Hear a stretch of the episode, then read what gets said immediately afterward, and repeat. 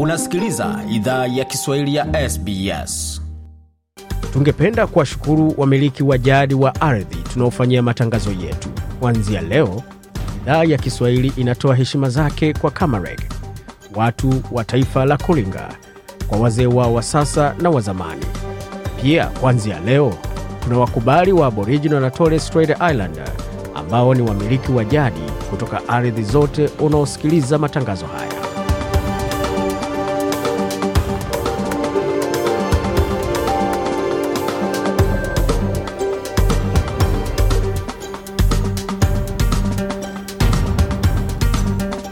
Jambo pote lipo na karibu katika makala ya idhaa Kiswahili ya SBS. Uko na migode migerano, tukuletea makala kutoka studio zetu za SBS na mtandaoni anwani ambayo ni sbs.com.au mkwa juu Swahili. Hivi sasa ni saa nne dakika ni moja kwa masaa ya mashariki ya Australia, vilevile vile, ni saa tisa dakika moja kwa masaa ya Afrika Mashariki na saa nane kwa masaa ya Afrika ya Kati, tukiwa na mengi ambayo tumeandalia kutoka studio zetu. Kwa sasa tuelekee moja kwa moja kwa baadhi ya vionjo ambavyo tutawaletea kwa makala haya, tukianza kwa upande wa umuhimu wa kuanzishwa kwa AU ama Umoja wa Afrika. Baadhi ya umuhimu wake ni nini? Kuna bara ambalo linatuunganisha ndo kwetu hapa. Hicho kitu naweza kusema kuwa ni kitu ambacho ni muhimu sana, na kuzaliwa kwa African Union ikiwa na malengo ya kuzileta nchi zetu karibu zaidi na chenyewe ni kitu ambacho unaweza kusema uh, ni, ni, ni, ni jambo muhimu. Bwana Tom Dahiro hapo, mchambuzi wa masuala ya kisiasa kutoka Rwanda, akifunga kuhusu baadhi ya fahari pamoja na umuhimu wa kuanzishwa kwa shirika la AU. Na katika vijana kupata vipaji, ni mbinu gani ambazo zinatumiwa kuweza kutambua vipaji pamoja na kuweza kuvikuza kwa hususan kwa wale ambao wako katika hali ya kutojiweza?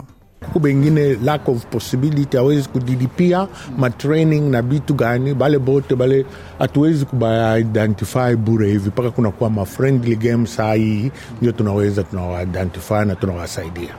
Bwana Isaac Kisi, ambapo mkurugenzi mtendaji wa shirika la JFSS ambalo linafanya kazi jijini Sydney, akifunguka katika mashindano yaliyoandaliwa wikendi hii baina ya mataifa manne Sierra Leone, uh, Congo, Zimbabwe na Kenya. Yote hayo utajua muda usio mrefu, lakini kwa sasa tupate muktasari wa habari pamoja na mengine mengi tulioandalia.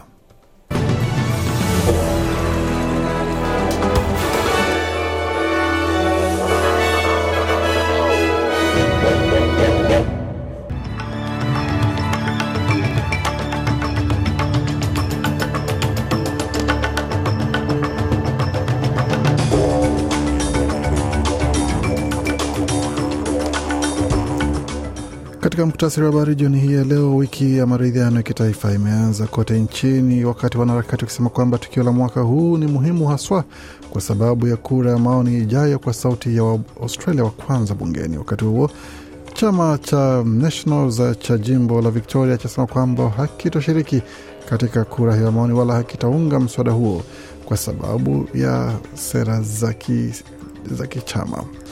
Katika taarifa zingine, chama cha Leba chatoa rasimu ya mkakati wa kitaifa kwa huduma za ama sekta za huduma za malezi, malezi hususan kwa wazee na walemavu pamoja na mifumo ambayo inatoa huduma kwa maveterani na elimu ya mapema ya watoto. Kimataifa, mwito watolewa wa kurefusha usitishaji mapigano nchini Sudan, wakati Uganda ithibitisha kupoteza wanajeshi katika shambulio la Somalia, na nchini Senegal wafuasi wa Sonko wakabiliana na polisi. Na mbichi na mbivu za katika viwanja vya michezo wikendi hii, ambapo baadhi ya timu zimepata vichapo, zingine zikipoteza mataji katika siku ya mwisho ya mashindano, na wengine wakisubiri hatma yao kujua iwapo watapanda daraja ama watashuka daraja katika ligi kuu ya Uingereza na kote kimataifa. Yote hayo katika makala ambayo yanakujia katika michezo.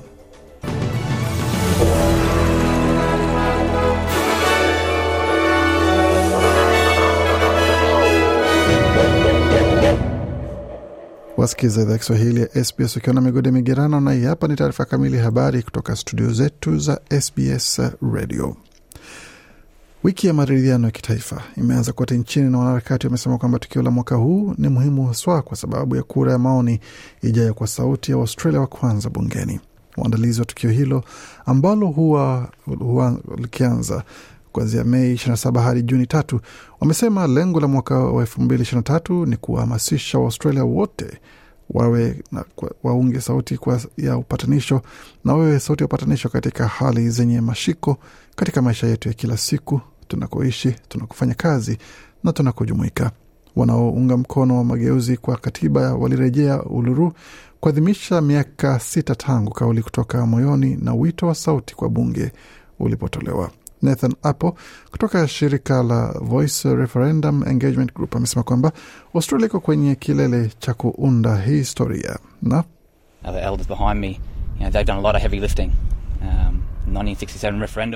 anasema viongozi ambao wako nyuma yangu wamefanya mengi. Katika kura ya maoni ya mwaka elfu moja mia kenda sitini na saba walifanya mengi, waliifanikisha, walifanya mapambano yote, na kama vijana ni wakati wetu, ni wakati wetu kuja pamoja. Kwa kusanya wanaotuunga mkono na kuonyesha kuungwa mkono.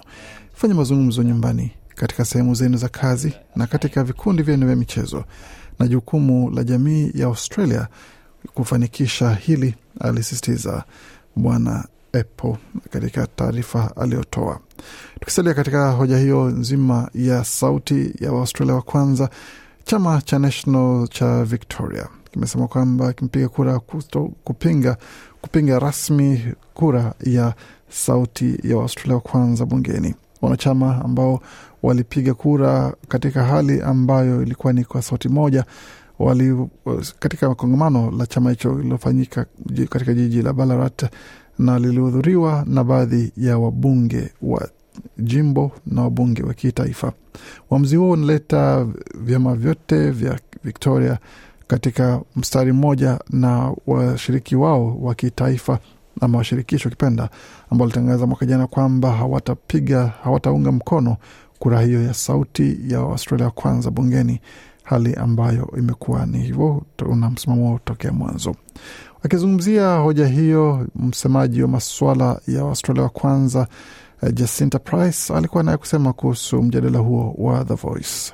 We're being put on hold until this referendum is done and real issues aren't being addressed immediately. Anasema tunawekwa katika hali ya kusubiri hadi baada ya kura hii ya maoni kukamilika na masuala halisi hayashughulikiwi mara moja, kwa sababu serikali ya Albanizi inapendekeza kuwa ni sauti kwa bunge ndicho kitu ambacho kitatatua baadhi ya masuala yetu magumu, ambayo si kweli. Ni wajibu wake, ni wajibu wa waziri wa Australia wa kwanza kushughulikia wasiwasi huu mara moja na sasa hivi, Bi Price alisisitiza katika kauli yake.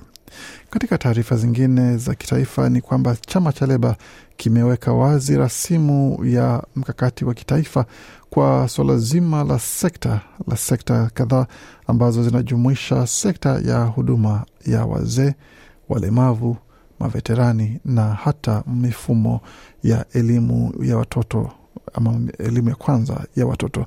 Rasimu hiyo inasema kwamba kumekuwepo na mageuzi makubwa pamoja na kuondoka kwa kiwango kikubwa cha wafanyakazi katika sekta hizo, pamoja na kuwepo kwa ongezeko ya malipo ya bei ya chini na utam, kutambuliwa kwa chini na pamoja na kuwepo kwa yani, hapajawa na maendeleo kikazi katika watu ambao wanafanya kazi katika sekta hizo. Kwa hiyo ni kuhakikisha kwamba panakuwa na mwelekeo kwa jinsi watu wanaweza kapata mwelekeo wa kikazi, pamoja na kuweza kushughulikia swala zima la majukumu mengi yanayohusika katika kazi hizo, licha ya kuwa wanafanya kazi katika mazingira ambayo mara nyingi si salama na pia yenye pato dogo sana. Serikali itatumia hela takriban bilioni mia na kumi, na kumi katika hela Se, wakati huu sekta hizo kuweza kufanya maboresho pamoja na kuongeze, na kuongeza kufikia mwaka wa, fedha wa elfu mbili ishirini na saba ambapo kutoka dola bilioni sitini hadi dola bilioni mia na kumi ambazo zimewekezwa. Waziri Mkuu Anthony Albanese amesema kwamba serikali yake inataka kuweka mwelekeo kwa suala hilo katika hali ambayo iliyoendelevu na yenye inaweza kufanyikisha kila kitu ambacho kinahitajika katika sekta hiyo kuisha kwamba inaboreshwa kwa ukamilifu. Kutoka hapo tuelekee moja kwa moja katika taarifa barani Afrika, ambapo Marekani na Saudi Arabia zimetoa mwito kwa pande hasimu nchini Sudan na kuongeza muda wa kusimamisha mapigano utakaofika kikomo kesho Jumatatu.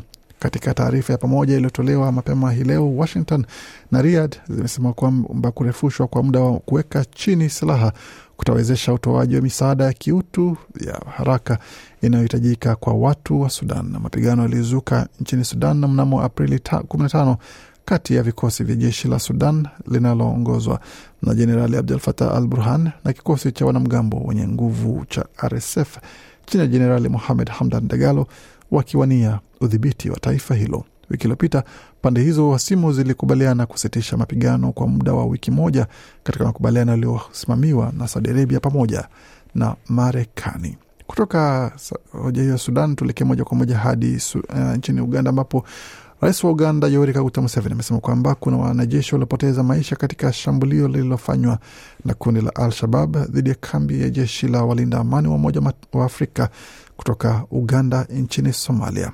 Kwenye taarifa iliyonukuliwa na shirika la habari la Reuters, Mseveni hakutaja idadi ya wanajeshi waliojeruhiwa au kuuawa. Akizungumzia tukio hilo, kiongozi huyo ametuma salamu za rambirambi kwa taifa na familia za waliopoteza wapendwa wao na kuongeza kwamba jeshi tayari limeunda kamati ya kuchunguza kilichotokea. Matamshi yake ni kauli rasmi ya kwanza kutolewa inayothibitisha kutokea kwa hasara kwa upande wa wanajeshi wa kulinda amani wa Uganda wanaowakilisha ujumbe wa kulinda amani wa Umoja wa Afrika ATMIS nchini Somalia. Kutoka kwa tulekea moja kwa moja hadi Afrika Magharibi ambapo makabiliano yalizuka Ijumaa usiku kati ya polisi na wafuasi wa kiongozi wa upinzani nchini Senegal Usman Sonko wakati msafara wake wa magari uliopasuliwa mjini Kolda kusini mwa nchi hiyo. Sonko alikuwa akisafiri kuelekea mji mkuu wa Dakar ambako anatarajiwa kufika mahakamani wiki ijayo kujibu mashtaka ya ubakaji na kutoa vitisho vya mauaji. Amekanusha mashtaka dhidi yake na huenda akahukumiwa kifungo cha miaka kumi gerezani endapo atapatikana na hatia. Sonko hivi karibuni alihukumiwa kifungo cha miezi sita bila ya kuzuiliwa gerezani na alitangaza kwamba hataendelea kuheshimu amri za kutakiwa kufika mahakamani. Wafuasi wake wameitisha maandamano kupinga kesi dhidi ya Sonko wanazosema kwamba zina ushawishi wa kisiasa ili kumzuia asigombea urais katika uchaguzi mkuu wa mwaka ujao elfu mbili na ishirini na nne.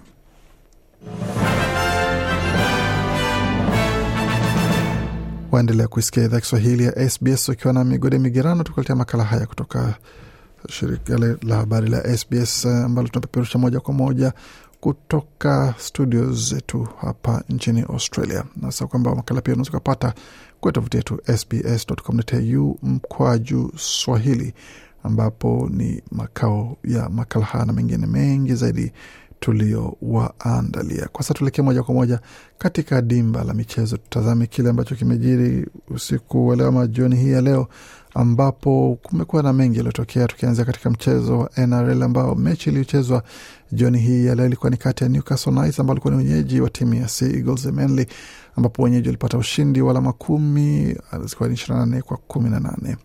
Vilevile katika mechi kati ya Cowboys dhidi ya Paramata Eels, mechi hiyo ilikamilika alama zikiwa ni ishirini na nne kwa kumi na sita kwa upande wa Paramata Eels na Warriors wakacharazwa na Broncos ishirini na mbili kwa ishirini na sita. Vilevile Rabbitohs walipasuliwa na Raiders thelathini na tatu kwa ishirini na sita wakati timu ya Dolphins ikawacharaza Dragons ishirini na sita kwa kumi na mbili. Mechi ambayo itafuata itakuwa ni wiki ijayo kati ya West Tigers dhidi ya Raiders, na Tigers wenyewe walikuwa wamepasua wapinzani wao siku chache zilizopita, lakini wiki hii hakuwa na mechi yoyote ambayo walicheza. Tukitazama katika mechi zingine ambazo zimeshuhudiwa hii leo, pamoja na mechi za kupanda daraja kwenda katika ligi kuu ya Uingereza kutoka Championship ama daraja la pili ya Uingereza, ambapo timu ya Luton Town ilikabiliana na wenzao ambao walikuwa ni katika ligi kuu ya Uingereza zamani ambao ni Coventry City, na mechi hiyo ilikamilika katika dakika tisini na dakika mia thelathini za nyongeza ambazo ilikuwa ni moja moja hadi ikaingia katika matuta, na kwa bahati mbaya Dabo wa Coventry City akapaza akapaza mkwaju wake ama tuta lake hewani na hapo kuwapa ushindi timu hiyo ya Luton City ambayo imekuwa katika daraja zote za ligi kuu za, za ligi ya Uingereza kuanzia chini kabisa na hadi imetamatisha safari yake kupanda daraja katika ligi hiyo ya Uingereza. Kufika hapo tunawapa heko kuingia katika ligi hiyo, wakisubiri kuona ni kipi ambacho kitajiri katika siku zijazo. Na katika mchezo wa AFL timu ya Essendon Bombers zimewacharaza West Coast Eagles kwa alama hamsini, mechi ikiisha kwa alama zikiwa ni tisini na sita kwa arobaini na sita katika uwanja wa Essendon ambao walikuwa na matokeo pamoja na furaha kubwa. Tukirudi tena katika soka hususan soka ya wanawake ambapo mshambuliaji wa Australia na Chelsea Sam Kerr ameweza kusaidia timu yake kuweza kushinda taji la bingwa wa W League ya Uingereza baada ya kuwapasua Reading City magoli matatu kwa sufuri. Mchezaji huyo mwenye miaka 29 amekuwa mchezaji bora wa mwaka wa kike kule Uingereza, ambapo amefunga alifunga magoli mawili katika mechi hiyo na kuweza kuwasaidia Chelsea kuwapata alama 58 katika ligi ambayo ilikuwa inafuatiliwa kwa karibu sana na Manchester City, kwa maradhi Manchester United na Arsenal, hata Liverpool pia ambao walikuwa wanafuata karibu mno. Mechi ilikuwa ni kwamba wakishinda ni bingwa, wakipoteza basi United wanashinda, na United walifanya kazi yao kwa charaza Liverpool moja sufuri, lakini hata hivyo hawakufanikiwa kwa sababu ya ushindi wa Sam Kerr na vijana wake wa Chelsea. Katika mazungumzo alifanya na waandishi wa habari alisema kwamba it's nice pressure. I think pressure is, is a privilege and I think that amesema ni shinikizo nzuri, ni shinikizo ambayo bila shaka inatupa hadhi pamoja na kuweza kutuonyesha jinsi tunavyofurahia, na ni kitu ambacho tumepata, ni fursa ya mara moja kwa maisha kuweza kuandaa kombe la dunia nyumbani, na bila shaka tutaweza kuweza kuwapa moyo na motisha wanawake na wasichana ambao wanacheza soka nchini kwetu na kuwepo kwa, na mimi kwenda katika lile kundi la watu ambao waliweza kuwapasha moyo na kuwahamasisha wasichana kama Kathy Freeman ambao waliweza kufanya kazi hiyo miaka ishirini iliyopita. Yapo ni Sam akizungumzia kuhusu Matildas kushiriki katika kombe la dunia baadaye mwaka huu, ikiwepo ni mwezi ujao. Matildas atakuwa katika kombe la dunia ambayo inaandaliwa hapa nchini Australia na kule New Zealand. Katika ligi zingine za Uingereza, kumradhi, si za Uingereza bali ya Ujerumani, ambapo mechi ya siku ya mwisho ilikuwa inahusisha timu ya Borussia Dortmund ambayo ilikuwa inahitaji kushinda mechi yao na kuwa bingwa wa taifa hilo, ila wakishindwa na Bayern Munich washinde wanakuwa bingwa, ama Bayern Munich wakitoka sare na timu ya FC Cologne wangekuwa bingwa, lakini kwa bahati mbaya walitoka sare ama kufungwa magoli mbili kwa mbili dhidi ya wahasimu wao Mainz na Bayern Munich kupata ushindi wa magoli yao mbili kwa moja na hapo basi kuakisha kwamba wao ndio bingwa wa kum, mara kumi mara kumi na moja mfululizo kule Ujerumani. Pole kwa Borussia Dortmund.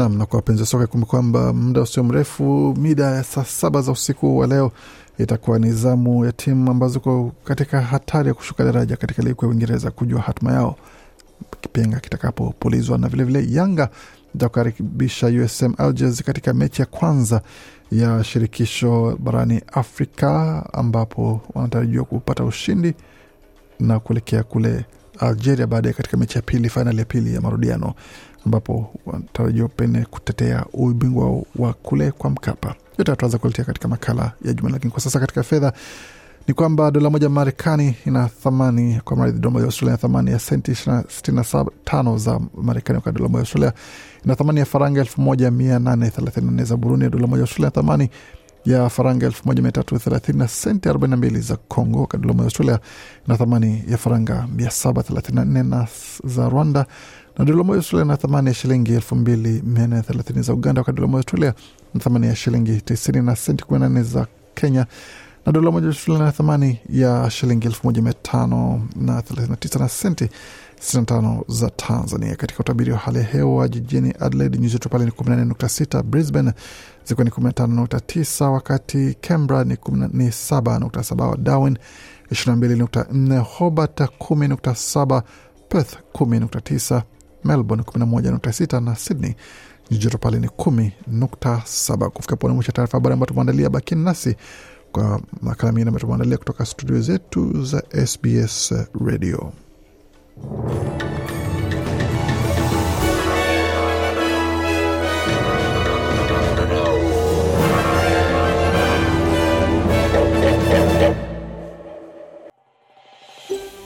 Je, unataka kusikiliza taarifa zingine kama hizi?